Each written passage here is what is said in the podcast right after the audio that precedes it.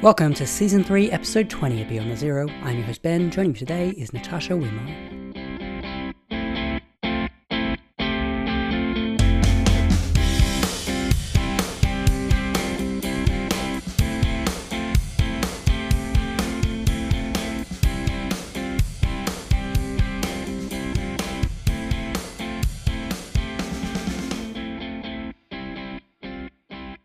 Natasha is a translator. Her latest translation is Voyager by Nona Fernandez. It's out now from Graywolf Press. Welcome to the show, Natasha. Thanks. So happy to be here. How's life in Brooklyn at the moment?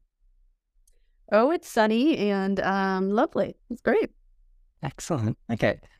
Most of the people listening to this immediately will associate your name with Roberto Bolaño. We'll talk about him a bit later, but first I wanted to ask you about your background and how you got into translation. Well, I um I first learned Spanish as a kid in Spain. My family lived in Spain for four years when I was growing up, and then I studied Spanish literature in college and spent a year at the Complutense in Madrid. Um, but I really got into translation through publishing because my first job after college was at Farrar Straus and Giroux, which is famously a great publisher of translation. Um, and I mm-hmm. was working with Jonathan Galassi, who was the editor in chief at the time, and helping to um, vet translators and commission translations. And um, we were looking for a translator for a Cuban novel called Dirty Havana Trilogy, and we're having a hard time finding someone. Mm-hmm. And so I sort of boldly suggested that maybe I could do a sample, and um, and then it started from there. Okay. Who's the Dirty Havana trilogy by? It's Pedro Juan Gutierrez. Okay. Very interesting. Okay. Sounds good. You were telling me just before we started recording about your father's work in Spain when you were uh, spending your time there. Do you want to tell us briefly about that?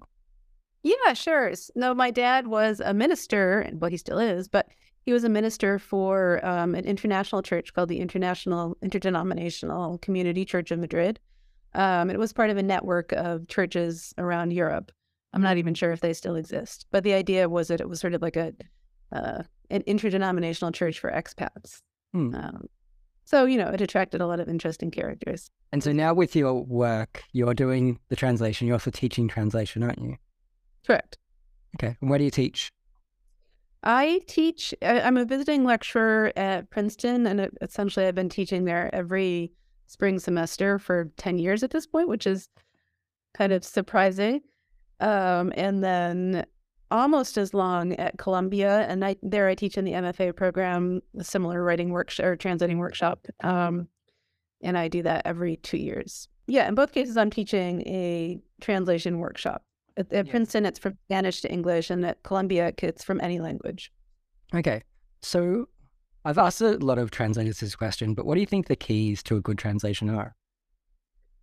Well, for me, I think one of the major things that I think about is cadence and rhythm. Um, and because I think that, that that's sort of the sort of connective tissue of the writer's voice is something that's um, that's really important to the reading experience, and it's not something that, that and there's not an obvious way to recuperate that in translation. So I, you know, I try to be very conscious of um, of the rhythm of the sentences that I'm translating and um, where the where the where the stresses fall. Um, I think a lot about these sort of what I think of as kind of like cadenza sentences, or you know, um, um, you know, sentences that the writer is building up to and that have special force, and try to translate those with special care. So I guess that would be that would be the main thing for me. Okay. And do you find, like, in terms of languages, because you translate some people from Chile, but also from other places that uh, speak Spanish. Is there differences in the way that people write in those different countries? Yes, definitely. I mean, of course, there are differences just, um, you know, among writers from no matter where they're from. Um, and some writers, you know, write in a more local register than others. Um, I'm, you know, I'm actually working, just starting work on a Cuban novel, the first one that I've translated since the very, very first novel that I translated 20 some years ago. Um, and I was a little nervous about it because Cuban uh, Cuban Spanish is not something that I have a lot of familiarity with. Um, but this novel some of the it's written in in multiple voices, and some of the voices are very Cuban, and others are are sort of more neutral. Um, and um, so you know, it, it's sort of writer by writer, even chapter by chapter. Um, you know, I do think that um, trying to get across, well, you know, sort of the classic example of this in the books that I've translated is The Savage Detectives, which is written in so many voices and is written um, their characters from all over Latin America, um, and uh, uh, and I do think that inevitably some of that texture, local texture, is lost. Um, and there's not a lot that the translator can do to recuperate it. But you know, I just think that you have to trust that um, what the writer is trying to do comes across on other levels and in different ways, not just in the very local vocabulary. Yeah, I was talking to Russ Benjamin about, I guess, fidelity of translation in terms of the how much you can do directly and how much you just have to, I guess, take the the feel or the register of the writing, and that's kind of, I think that's that's really important part.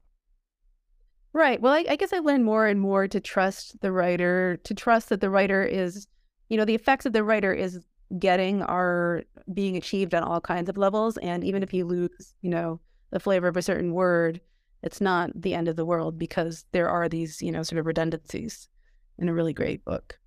Yeah.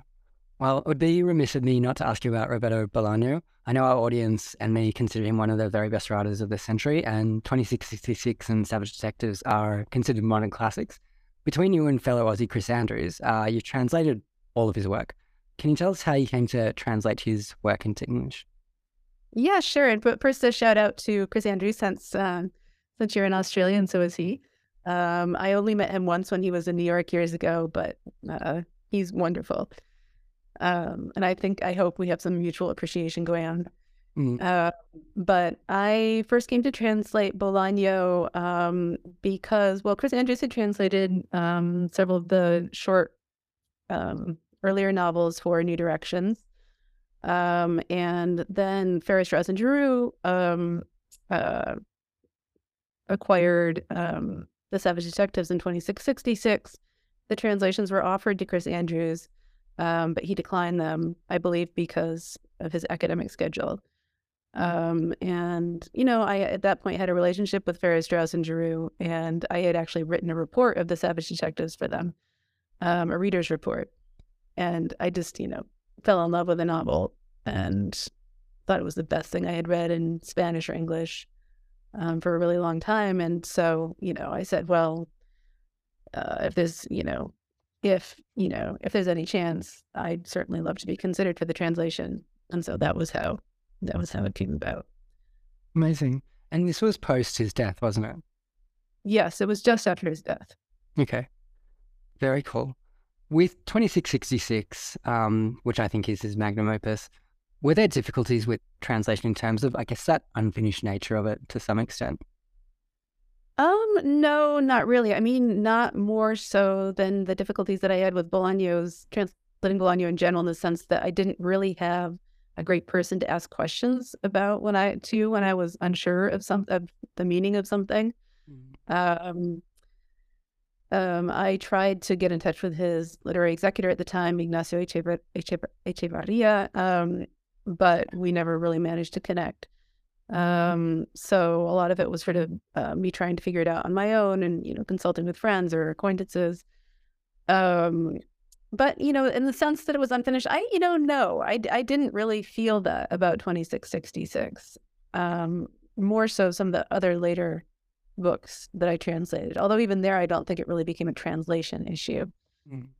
Um, in some ways, 2666 was an easier, I mean, pretty much in every way, 2666 was an easier book for me to translate than The Savage Detectives.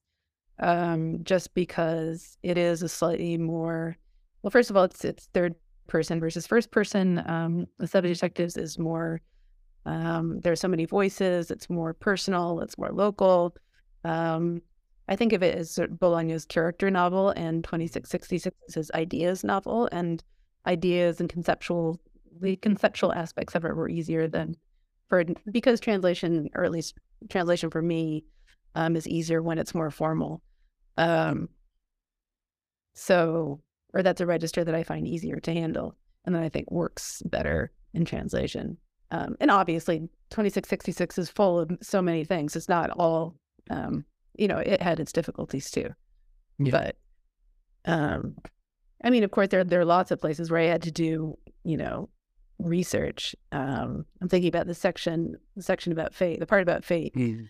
Um, uh, and my editor encouraging me to read um, Black Panther speeches and, right. uh, you know, and then there's a little divination section doing divination research and, um, you know, there the seaweed said the fifth section, the whole, the whole, um, the whole speech about seaweed um, that also required some research. So you know, but that kind of thing, you know, it takes some time, but it's it's it's very doable. Yeah, the books that have come out posthumously, they're varied in quality. There's been some criticism of the mining of his old hard drives for content. Are there more books in the pipeline? That I don't know. Um, I sort of doubt it just because it's been a while and I haven't heard anything. Um, but um, yeah, I don't know. Yeah. Of those works, I think that like the ones that have come out in the last 10 years, do you have some some works that you think particularly stand out? Uh, I love the Third Reich. I think that that is sort of a minor masterpiece. Mm. Uh, and part of the reason I like it is because, well, I think that it's it's not what the well, it's not what the reader expects on um, on the sentence level. Um, it doesn't have a lot of the sort of um, very sort of um, opaque um, sort of flights of lyricism that some of his other books has. It's more prosaic, although his other books also have those prosaic passages.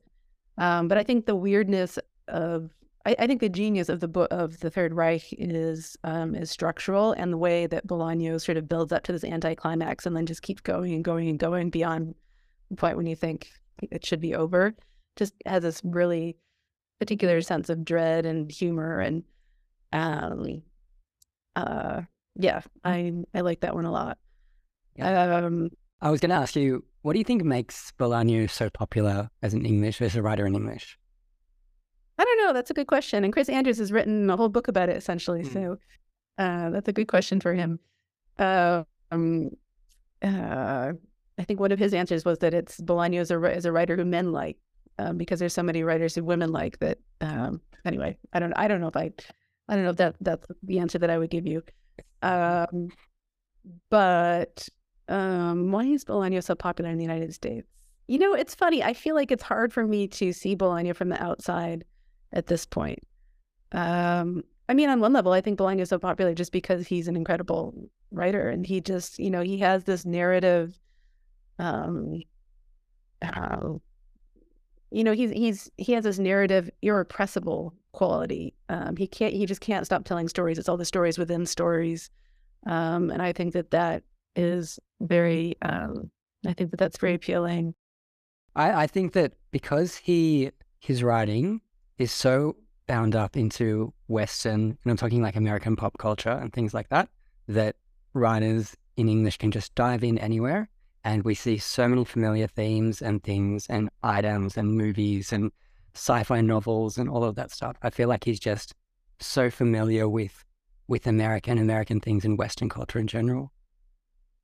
Yeah, that's true. I could see that. Although he's also so deeply immersed in, you know, Latin American literary culture. Mm. Um, like the beginning of the Savage Detectives when he's just going through this catalog of, um, you know, somewhat minor uh, Latin American poets. But you know, it's it's his it's you know, and it's it's I think I think it's sort of also you know mm-hmm. his his his um, sort of fan fanboy um, enthusiasm for the world of literature, but also his, you know, his sort of tragic sense of it at the same time. Well, I would. I was also going to say, you know, also the way he he sort of spans um, Europe and the Americas in really fascinating and and um, satisfying ways, especially in 2666. Uh, but no, also in the Savage Detectives. Um, mm. You know, the the ease with which his characters go back and forth, which I think is not so common the, in the sense that you have that he, you know, he he so fully understands, um, you know, the way those two, the, the way the cultures mesh. Well, we are here to speak about Voyager by Nona Fernandez. You've translated three of her books now. For those of us who have not heard of her, can you tell us a little bit about her? Sure. Yeah, she's a Chilean writer and an actress. She was actually an actress first, um, and she's also a playwright. Um, and the three books that I've translated are Space Invaders, The Twilight Zone, and now Voyager. Mm-hmm. Um, and they're all um, the first two are novels, but they both have a, a very um, they're both mm-hmm. very closely linked to nonfiction and essay. Um, and Voyager is a straight up essay um, mm. on memory.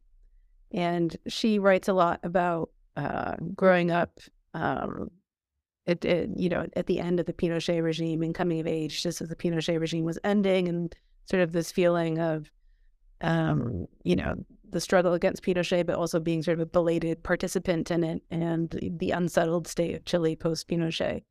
So, um, so that's where she, that's who she is. Yeah. Well, yeah, the book itself, it's autobiographical. It's set in Chile, obviously. It's inspired by the Voyager space mission and the murder of 26 people in the Atacama Desert under the Pinochet regime. And to commemorate, uh, she goes out to the desert um, to observe the stars and they, I guess, dedicate stars to these different people who were murdered. Do you want to tell us a bit more about, I guess, the structure of the of this essay? Yeah, well, it's it's a it's an essay in a book that's very hard to sum up. I was just looking at my original report, um, and you know, it's about memory and how memory is stored, uh, and you know, it's essentially a lot of metaphors for memory and how me- how memory is stored, mm-hmm. and all these strands sort of you know um, interconnect and and uh, resonate with each other in in in, in surprising and, and really moving ways. Um, so part of it, yes, is about Nona's. Um, she's she's assigned to be the godmother for one of um, the 26 people who were killed in the first days of um, uh, of the Pinochet coup, and she goes to the desert to um, for the star ceremony. Um, another part of it is about her mother, who's been having these seizures, and and uh, she goes to her mother's doctor's appointments with her and, and watches the brain activity on the scanner and, and you know, sees some, um, you know, sees a resemblance um, with the star patterns that she sees in the sky, and she thinks about how memory is hidden in those in those um, brain scan patterns, and memory is also hidden in the stars. And then she thinks she thinks a lot about how about memories that that we um, that are hidden inside of us that we can't access. The sort of general, um, um, you know, our our sort of shared um, social histories and shared um, um, um, almost sort of our, our, our animal instincts, which she thinks of as a kind of memory too, mm. uh, and how those and how those um, manifest themselves in ways that we um, aren't entirely in control of. Yeah, one of the points she kind of makes, I think, in this book as well, is the fact that sometimes these shared memories that we have of people, we kind of end up reframing. And with the Pinochet regime and its fall and then the subsequent rise of very similar people in lots of senses who come up in Chile. Um, I think she makes that point really well in this book. It's kind of like our our capacity to reframe memories. Do you want to tell us a little bit about that and also how this book was received in Chile when it came out?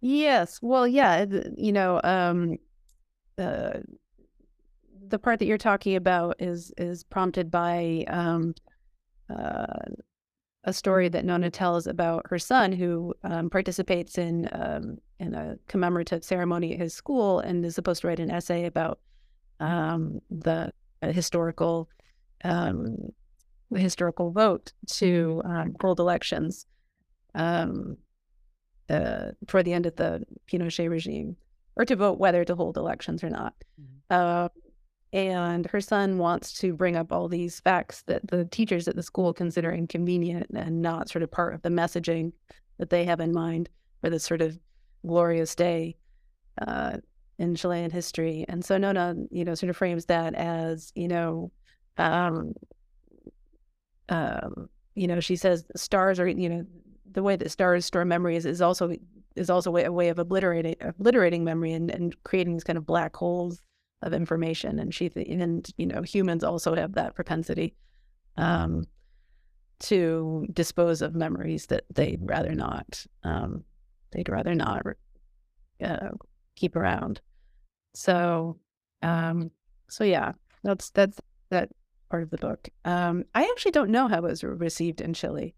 Um, I know in general, you know, she's very well received, um, but this particular book, I'm not sure. Are there some authors that you'd really love to see getting more recognition in English, or some authors you'd like to see just in English? Well, you know, the truth is, um, I read, um, I end up reading mostly in English in my free time, and I don't have as much time as I'd like to read um, read in Spanish. When I do read in Spanish, I often tend to read things that have already been translated. So I don't know if I have a lot of brilliant ideas about what should be published in English. Although I will just, you know, um, bring up a couple, and this one is kind of a random one. Um, there is this Peruvian writer, Jaime Bayly, who um, wrote a book of his years ago called Yo Amo a mi mami, um, which is which means I love my mommy. Um, and it's just this sort of melodramatic, biting, hilarious um, uh, novel about a boy um, growing up in a, in a, wealthy family in Peru. Um, and uh, and he's very Jaime Bayly is very prolific, and now he's a TV host in Miami. I can't speak to his later career, but that that's one book that really stuck with me.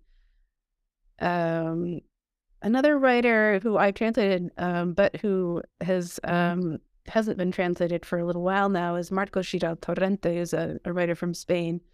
Um, and I translated his memoir, uh, Father and Son, and um, Catherine Silver translated another another novel of his. Um, but I would love to see his short stories um, being published in English. There's a collection called Mudar de Piel most recently.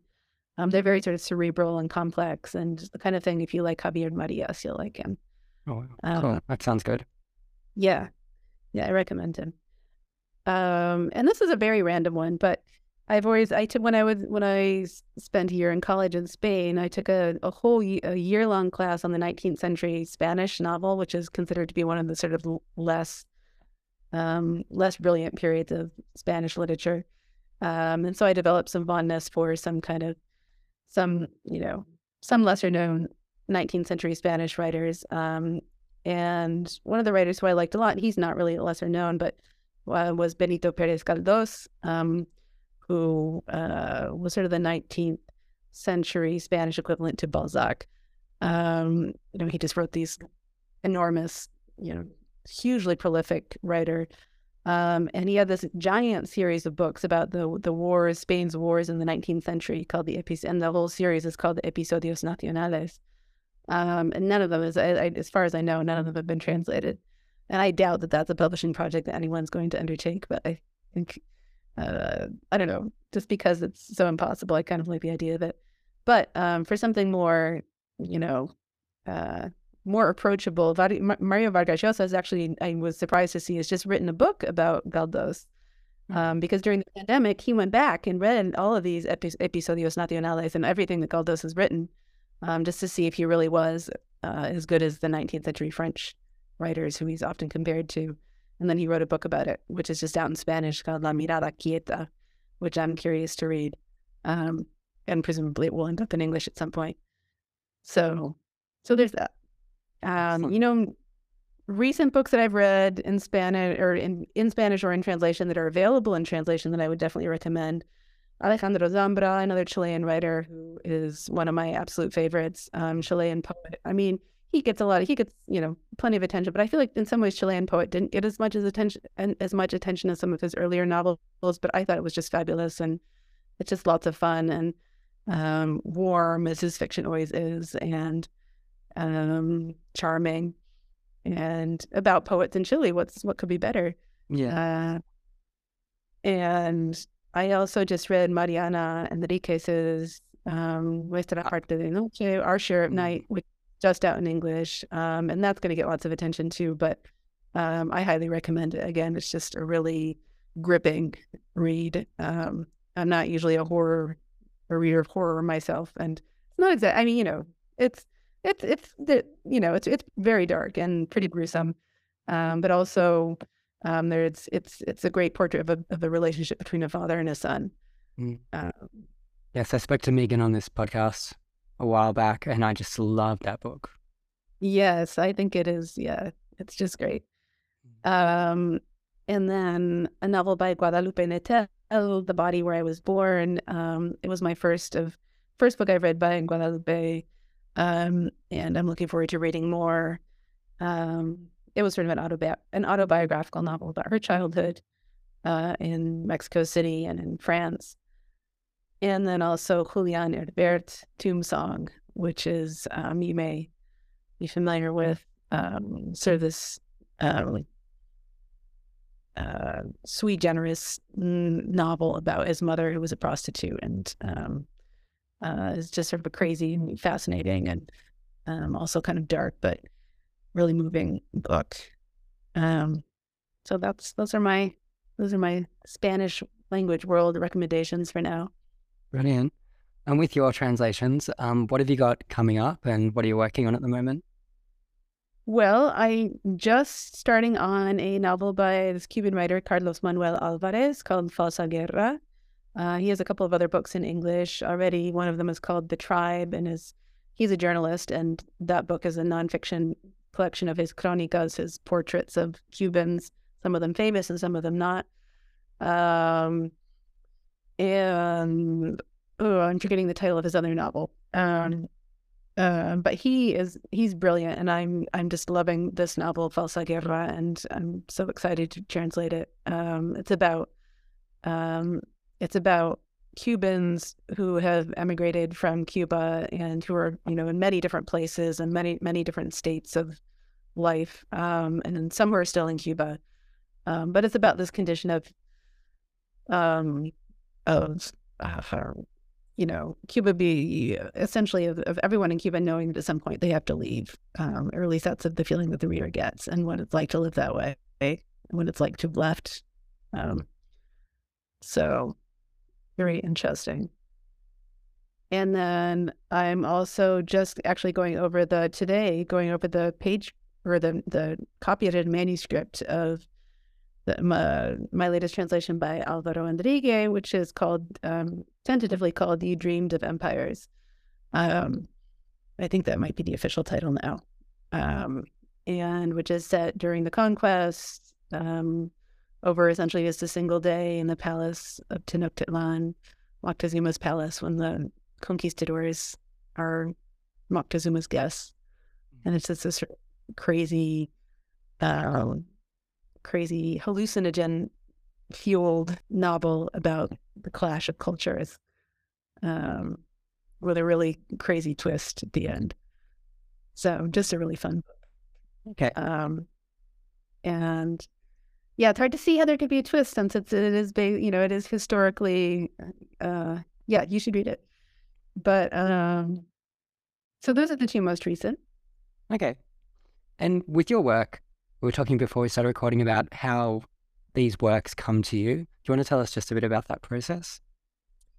Yes, sure. I'm trying to remember. Well, in the case of the Carlos Manuel Alvarez, the the Cuban novelist, that is a book that I'm doing for Graywolf, um, which also also publishes Nona Fernandez. And um, the editor there, Ethan Nosowsky, is someone who actually I've known since my early 20s. We both worked at Farrar Strauss and, Straus and Giroux. Mm-hmm. Um, but we only ended up working again on translations uh, maybe five years ago. So that was really nice to um, to work to you to have to, yes to work with him again. Um, and um, you dreamed of empires. I've been. I'm trying to remember how I ended up transiting Alvaro. Um, and to, to be honest, now I can't remember. It's it's uh, he's pub- published in the U.S. by Riverhead and in the U.K. by Harvill. So it's always been a kind of joint production. Um, and I, but yeah, I can't remember. Okay, no problem. Um, Shall we talk about your gateway books? What were some of the books that opened the world of literature for you?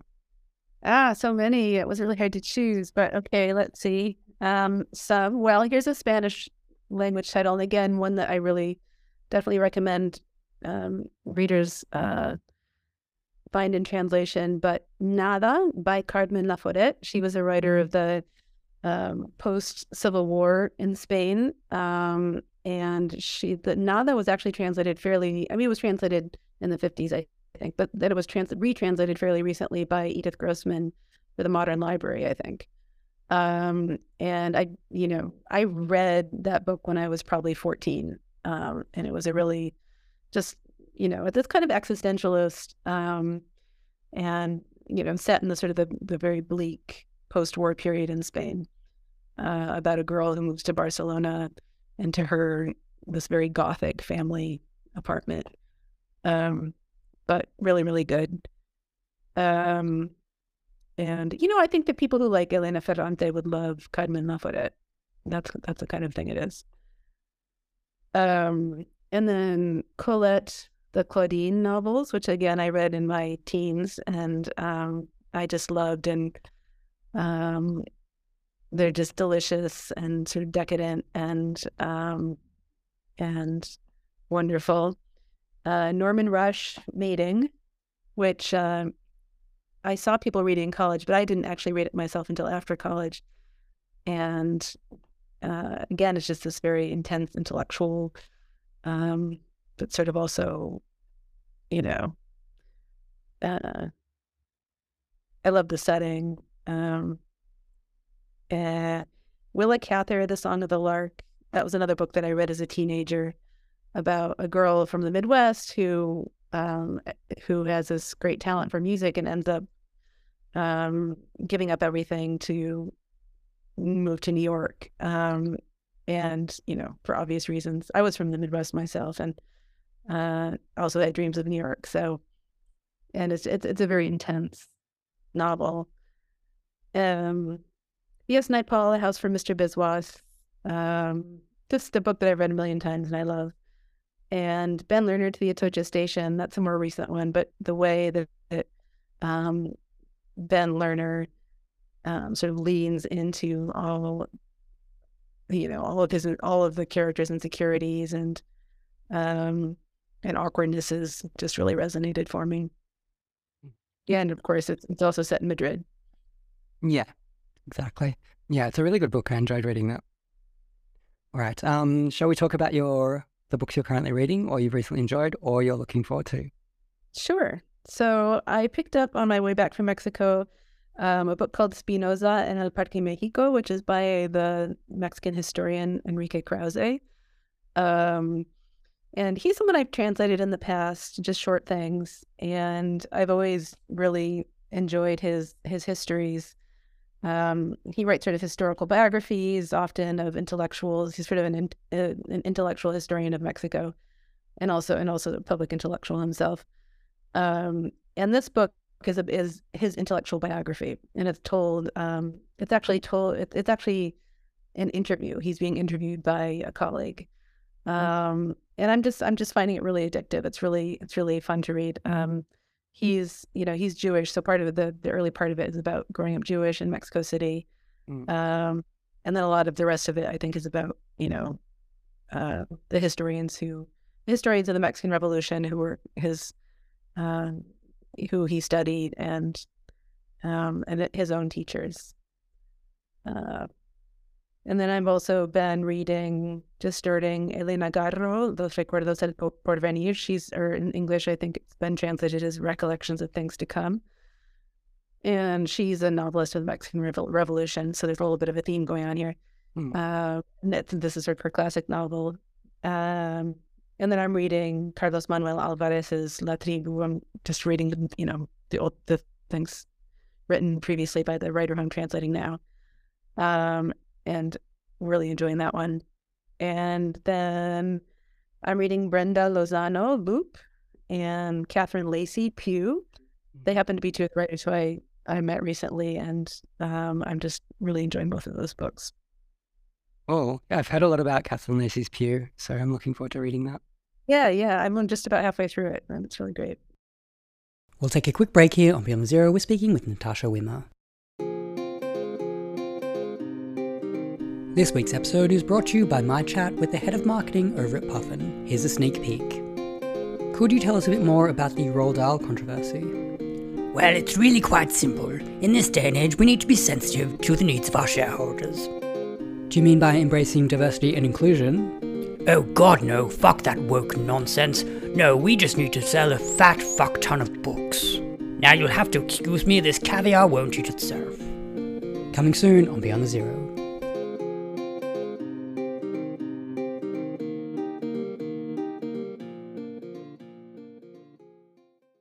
We're back on Beyond the Zero. It's time for Natasha's Desert Island Books. So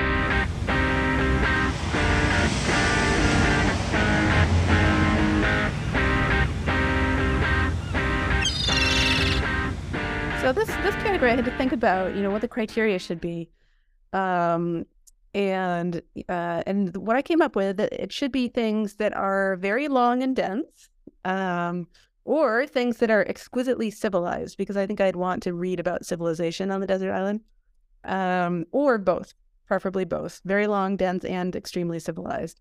So I landed on mostly the modernists, um, and mostly I'd want them to be things that I haven't already read or have only sort of read imperfectly and could do better. Um, so that's those were sort of my criteria for the desert island books. Um, so I would put on there Woolf to the Lighthouse, which I only read for the first time relatively recently, and um, couldn't believe that I had not read before.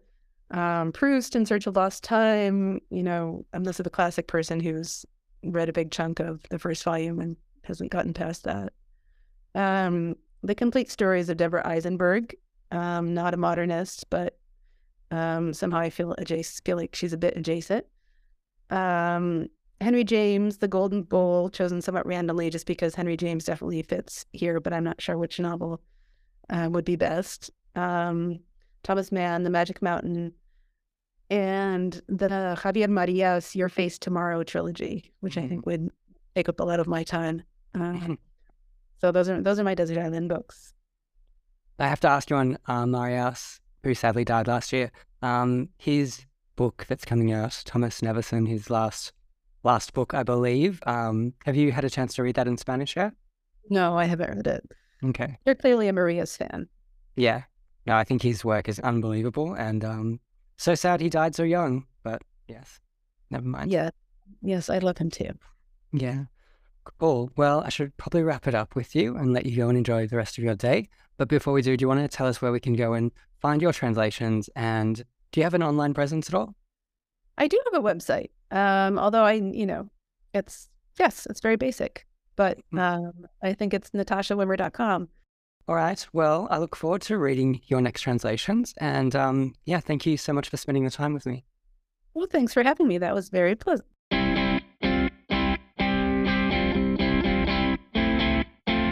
Thanks once again to Natasha Wimmer. Check out the show notes for all the details. You can find us on Twitter and Instagram at BeyondZeroPod, and you can email us at BeyondZeroPod at gmail.com. Don't forget to support this podcast by heading over to patreon.com and searching for Beyond the Zero. We'll be back with your next episode very soon.